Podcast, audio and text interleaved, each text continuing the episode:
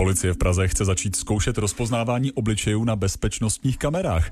Pokud to magistrát dovolí, bude funkce v testovacím provozu fungovat na šesti místech. Jedná se především o transitní bod směrem k letišti, transitní místa se zvýšenou koncentrací osob přestupových uzlech metra. Vedení Prahy ale nejdřív požádalo o stanovisko Úřad pro ochranu osobních údajů. Teprve poté Městská rada o žádosti policie rozhodne. V Česku naplno vypukla debata o využívání softwaru na rozpoznávání obličejů. Po vzoru Londýna nebo Hongkongu chce česká policie tuto technologii začít testovat v Praze. Ochránci soukromí ale varují před možným zneužitím dat. Jaké výhody a rizika systém má, nakolik se osvědčil v metropolích, které ho využívají a je používání technologie na rozpoznávání obličejů v souladu s českým právem? Je pátek 22. listopadu, tady je Lenka Kabrhelová a Vinohradská 12, spravodajský podcast Českého rozhlasu. Já jsem se dozvěděl, že na pražský magistrát dorazil dopis od krajského ředitelství pražské policie a policie žádala, aby magistrát zprovoznil na šesti místech uvnitř kamerového systému, což jsou ty kamery, které vidíte všude na domech a na křižovatkách, aby tam zprovoznil funkci rozpoznávání obličejů, takzvanou face recognition. Jan Cibulka z datového oddělení Českého rozhlasu. Magistrát k tomu přistoupil poměrně opatrně a první, co udělali, že se obrátili na Úřad pro ochranu osobních osobních údajů, aby tedy řekli, jestli je to dobrý nápad.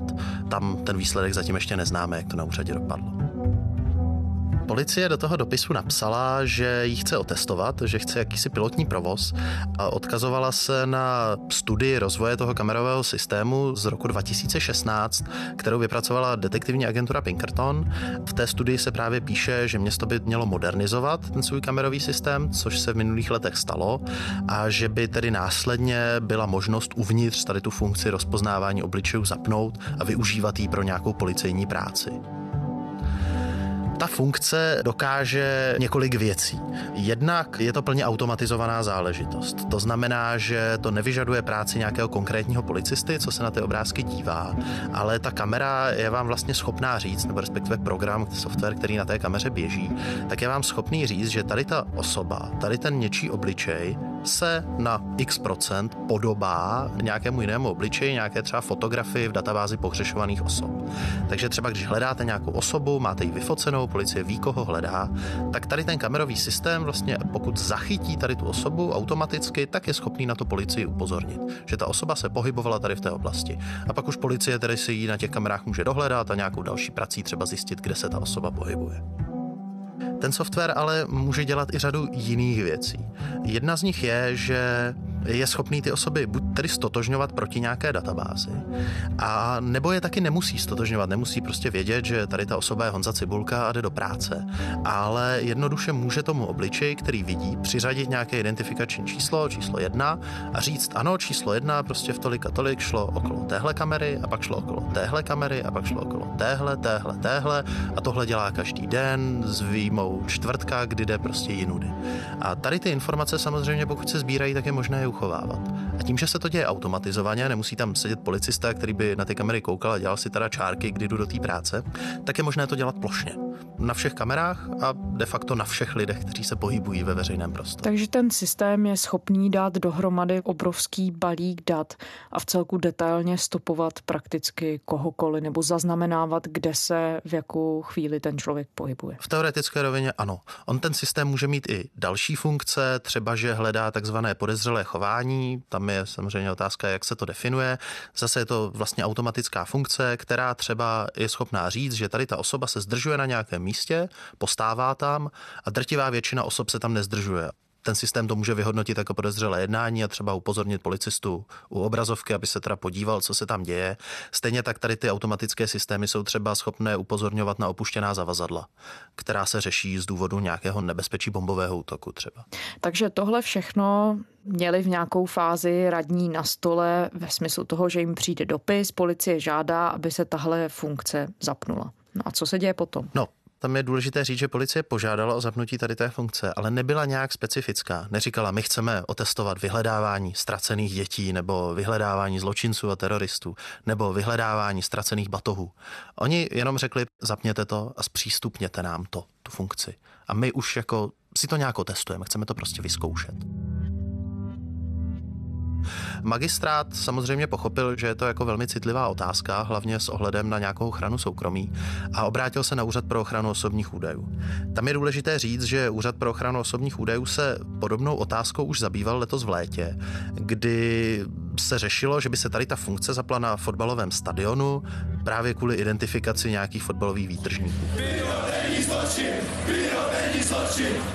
Připravuje se registr problémových fanoušků. Ruku v ruce s tím se nabízejí turnikety s rozpoznáváním obličejů, aby se nezvaní hosté navzdory zákazu vstupu na tribunu stejně nedostali. Tuším, že šlo o Slávy, kde došlo k nějakému bezpečnostnímu incidentu. Řešilo se, protože ten výtržník, když má třeba zákaz vstupu na fotbal, tak on prostě si přes kamaráda ten lístek koupí a stejně se tam dostane.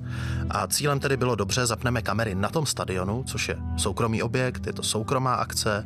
Ti lidé tím, že si kupují ten lístek, tak vlastně schvalují nějaké podmínky, že prostě se tam nebudou prát, nebudou tam nosit zbraně, světlice a budou se prostě slušně chovat na tom fotbale. A i tady v tom případě Úřad pro ochranu osobních údajů řekl, že to zapnutí toho automatického rozpoznávání obličejů je příliš velký zásah do soukromí těch fotbalových fanoušků a že to ten fotbalový klub nebo ten provozovatel toho stadionu nemůže udělat. Takže by se to dalo brát jako jisté vodítko v tom, jak by Úřad pro ochranu osobních údajů mohl rozhodnout? Dá se na základě toho říct, že úřad to považuje za opravdu velmi závažný zásah do soukromí, pokud se taková funkce na těch kamerových systémech zapne. A stačí, aby se to stalo i na soukromé akci, kam není povinné chodit. Do práce chodit musím, na fotbal teoreticky chodit nemusím. Ale Úřad prostě řekl, že ani tady v tom případě ten zásah do soukromí není podle zákona ospravedlnitelný. Že aby něco takového se vůbec mohlo začít dít, tak ten důvod musí být velmi konkrétní a to nebezpečí, kterému se tím ta instituce snaží předejít, musí být velmi reálné. Třeba tady na tom základě, tady ta funkce automatického rozpoznávání obličejů funguje na pražském letišti. Jedna z důležitých věcí, kterou třeba může policie argumentovat, je asi efektivita. Dá se v tuhle chvíli změřit, jak efektivní nebo úspěšný ten systém, ta technologie je? Jedna věc je efektivita té technologie na různých úkolech. Druhá věc je ten dosažený cíl, kterého my se snažíme dosáhnout. Třeba větší bezpečnost v ulicích města, méně nějakých kriminálníků, kteří se tam pohybují. K té kriminální složce nutno říct, že kriminalita dlouhodobě v Česku klesá, alespoň podle oficiálních statistik. Kriminalita v Česku loni klesla o 4,9%. Policie evidovala zhruba 192 tisíc trestných činů. Oznámilo to policejní prezidium. Na poklesu se podle statistik podílel hlavně nižší počet majetku majetkových trestných činů. Kriminalita tak klesá už pátým rokem v řadě. To znamená, že vlastně otázka, proč teď zavádět nějaké nové opatření, když kriminalita je vlastně na ústupu. Co se týče úspěšnosti té samotné technologie, tak strašně záleží, jak se ta úspěšnost měří. Police cameras in an East London street, everyone gets scanned. If you refuse, here's what can happen. Ve Velké Británii, konkrétně v Londýně, kde Londýn při zajišťování bezpečnosti hodně lpí na kamerách, tak tam prováděli nějaké testování a metropolitní policie říká, že ta kamera se při identifikaci té podezřelé osoby splete v méně než v jednom případě z tisícovky což je vlastně velmi dobrá úspěšnost. Ovšem nezávislí výzkumníci, co to auditovali, tak tvrdí, že ta chybovost je 82%, což je vlastně číslo skoro opačné. A je otázka, jako jak vlastně ten rozdíl vzniká.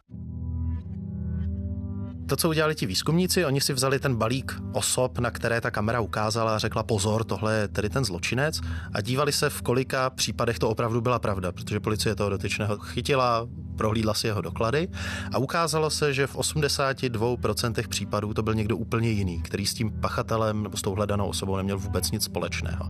Samotná metropolitní policie přiznala, že používá k tomu výpočtu jinou metodu. Ona si rovněž takhle spočítá vlastně, kolik těch chybně určených bylo. Ale to číslo, proti kterému to dělí, to není ta skupina těch lidí, na které kamera ukázala prstem, ale oni to dělí vůči všem osobám, které kolem té kamery prošly a ona je teoreticky mohla vidět. A těch osob je samozřejmě obrovské množství, takže v tu chvíli ta chybovost vyjde úplně minimální. Na druhou stranu, kdybychom stejným způsobem přepočítali úspěšnost té kamery, že bychom si vzali teda opravdu ty zločince, které opravdu ta kamera určila správně a opět je viděli tím počtem lidí, kteří šli kolem, tak by nám taky vyšlo extrémně malé číslo. No ono je vidět, že spousta těchto věcí zatím nemá úplně jasnou odpověď. Teď tady popsal přístup Londýna, pak ale máme třeba přístup San Francisca, dalšího velkého města, které se rozhodlo kamerový systém, který by takhle fungoval, nebo tu face recognition zakázat právě s ohledem na soukromí.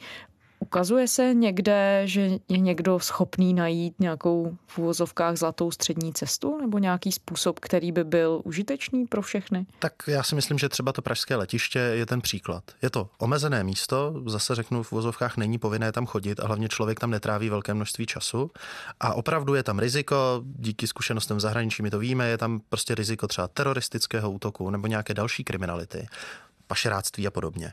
A tam si myslím, že tohle to má smysl. Takže ty lidé, když tam vchází, tak to ví, že se to tam děje, že budou velmi bedlivě kontrolováni, což konec konců víte, protože procházíte i tou bezpečnostní kontrolou, kde vás opravdu prohledají do posledního kousku. Takže víte, že tam dojde k nějakému vašemu omezení toho soukromí. Ale to omezení je velmi krátkodobé a je to na velmi takovém malém úzkém místě. Je to, když jdete do letadla.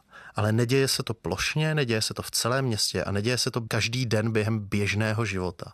A co je nejdůležitější říct, ty informace z toho letiště se dlouhodobě neuchovávají.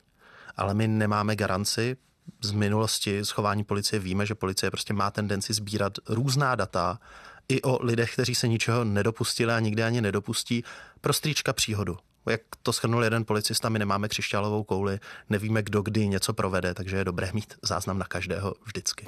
Na to poukazují i ochránci soukromí v České republice. Co jsou podle nich tedy ty nejspornější momenty? To, co zmiňuje třeba advokát Jan Vobořil, který se v občanském združení Juridicum Remedium věnuje ochraně soukromí, ten třeba mluví právě o té klesající kriminalitě. Nástroj by byl i čip pod kůží, takže otázka je prostě, pokud by nás všichni, všechny začipovali, tak samozřejmě také to bude mít vliv na lepší objasněnost trestných činů. Říká, proč zavádět nové nástroje ve chvíli, kdy boj proti kriminalitě je úspěšný, kriminalita klesá, proč je tedy důležité přitvrdit a druhá, proč potřebujeme monitorovat takhle úzce veřejný prostor, když ta policie není schopná úplně konkrétně specifikovat, co přesně hledá a čeho přesně tím chce dosáhnout. I zákon o policii říká, že pokud policie tedy monitoruje veřejný prostor, tak to musí být z velmi konkrétního důvodu.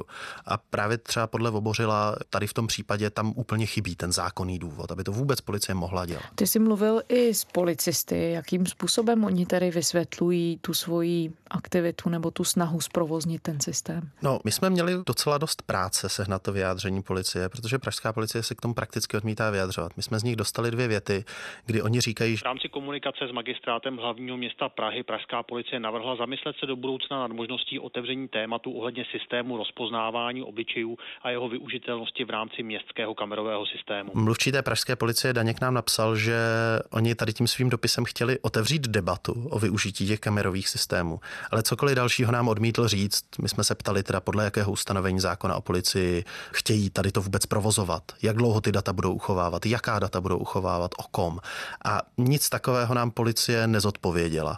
Je to vlastně trošku zvláštní, že oni říkají, že chtějí otevřít debatu, což se jim nepochybně tedy podařilo, ale ve chvíli, kdy ta debata začíná probíhat, tak policie se s námi odmítá bavit. A nemá tedy žádné další odpovědi na ty otázky, které to otevírá tahle debata? Ptali jsme se opakovaně, ptali jsme se i krajského ředitele Lercha, který jinak obvykle do médií mluví velmi ochotně, ale v tomhle případě se s námi úplně odmítl bavit. Čím si to vysvětlit? No já se obávám, že tím, že to měl být testovací provoz, tak prostě policie nemá tady na ty otázky odpovědi. Policie by samozřejmě to ráda používala v co nejširší formě a poměrně oprávněně asi tuší, že veřejnost tím nebude úplně spokojená. Co tedy se z toho skládá za obrázek, když to dáš všechno dohromady, ty informace?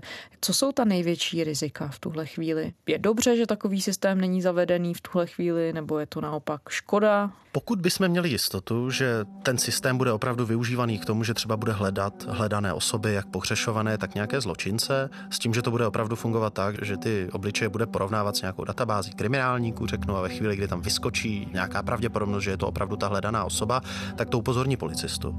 Tak na to by se vlastně nedalo nic moc říct. To je chválihodný cíl, může to fungovat asi docela dobře. Problém je, že policie nám právě odmítá říct, co přesně s těmi daty hodlá dělat. A my máme z minulosti opakované zkušenosti, že policie se většinou nespokojí jenom s tím reaktivním, tedy hledám kriminálníka, ale radši prostě sledujeme všechny pro případ, že někdo by se z nich později vyvrbil jako kriminálník. Ten nejznámější případ je asi data retention, uchovávání rozpoznávání tzv. provozních a lokalizačních údajů, což zní hrozně komplikovaně a technicky.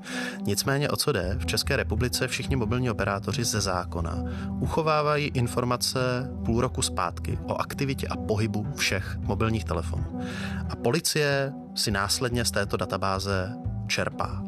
A ač v zahraničí se tady od té praxe ustupuje a Evropský soud pro lidská práva říká, že by se to dít nemělo, tak v České republice tuhle praxi ústavní soud posvětil a ten, kdo jako za ní velmi tvrdě loboval, byly právě orgány činné v trestním řízení, to znamená policie a státní zastupitelství, kteří ač nebyli schopni doložit konkrétní čísla, před ústavním soudem v tom řízení, jak to tedy pomáhá tomu objasňování kriminality, tak v obecné rovině tvrdí, že je to nepostradatelný nástroj. Není to jediný případ, kde policie takhle vlastně dopředu pro stříčka příhodu ty data sbírá. Další, už ne tak známý, je fakt, že policie na dopravních kamerách sleduje poznávací značky vozidel a automaticky si vytváří databázi toho, kde se pohybují všechna vozidla, která ty kamery vidí. Třeba v Praze se tady ta informace uchovává rok. Pokud jezdíte po Praze autem, je tady 106 kamer, které evidují vaši poznávací značku a říkají, to auto bylo tady, tady, tady, tady, v tomhle, v tomhle, v tomhle čase. Ta databáze Praze to uchovává rok zpětně a půl roku zpátky se v Praze uchovávají i fotografie čelního skla toho vozidla, to znamená vidět, kdo řídil a případně kdo seděl na sedadle spolujezdce.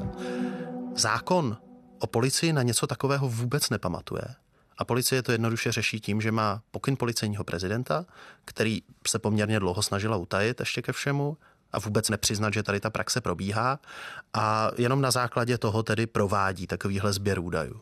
My nevíme, co s nimi přesně dělá, a kdy tedy opravdu jsou z té databáze definitivně vymazané. Tohle otevírá velkou otázku, jak je bráněno případnému riziku úniku dat z takhle komplexních databází.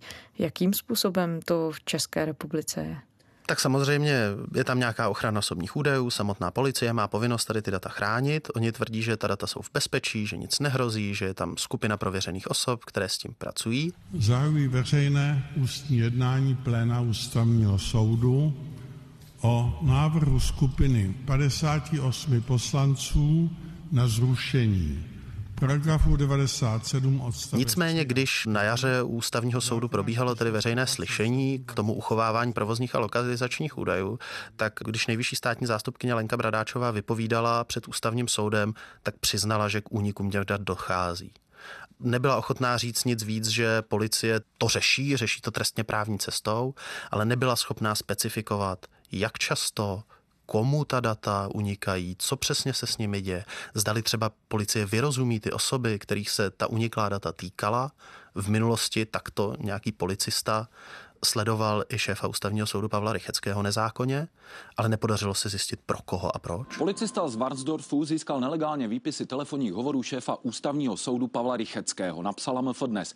Kam měl seznam směřovat, teď vyšetřuje inspekce. Marian Hudec tak věděl, kde, kdy a s kým nejčastěji Pavel Rychecký komunikuje. Komu měly informace sloužit se zatím neví. Vše se ale dělo v době, kdy ústavní soud rozhodoval o zrušení předčasných voleb. My vlastně nevíme, jak dobře ta data jsou chráněna. Další takový problém je, že třeba ty provozní a lokalizační údaje na straně policie zpracovává útvar zvláštních činností, což je specializované pracoviště a celá jeho činnost je v režimu utajení. A my se můžeme domnívat, že i v případě, že tam dojde k nějakému úniku, hackerskému útoku, někdo ty data vynese a zneužije, že se o tom nedozvíme zkrátka, protože i tehle ten fakt bude v režimu utajení. Honzo, dá se říct, jak velké riziko tedy představuje to, že úřady mají k dispozici tak velké balíky dat.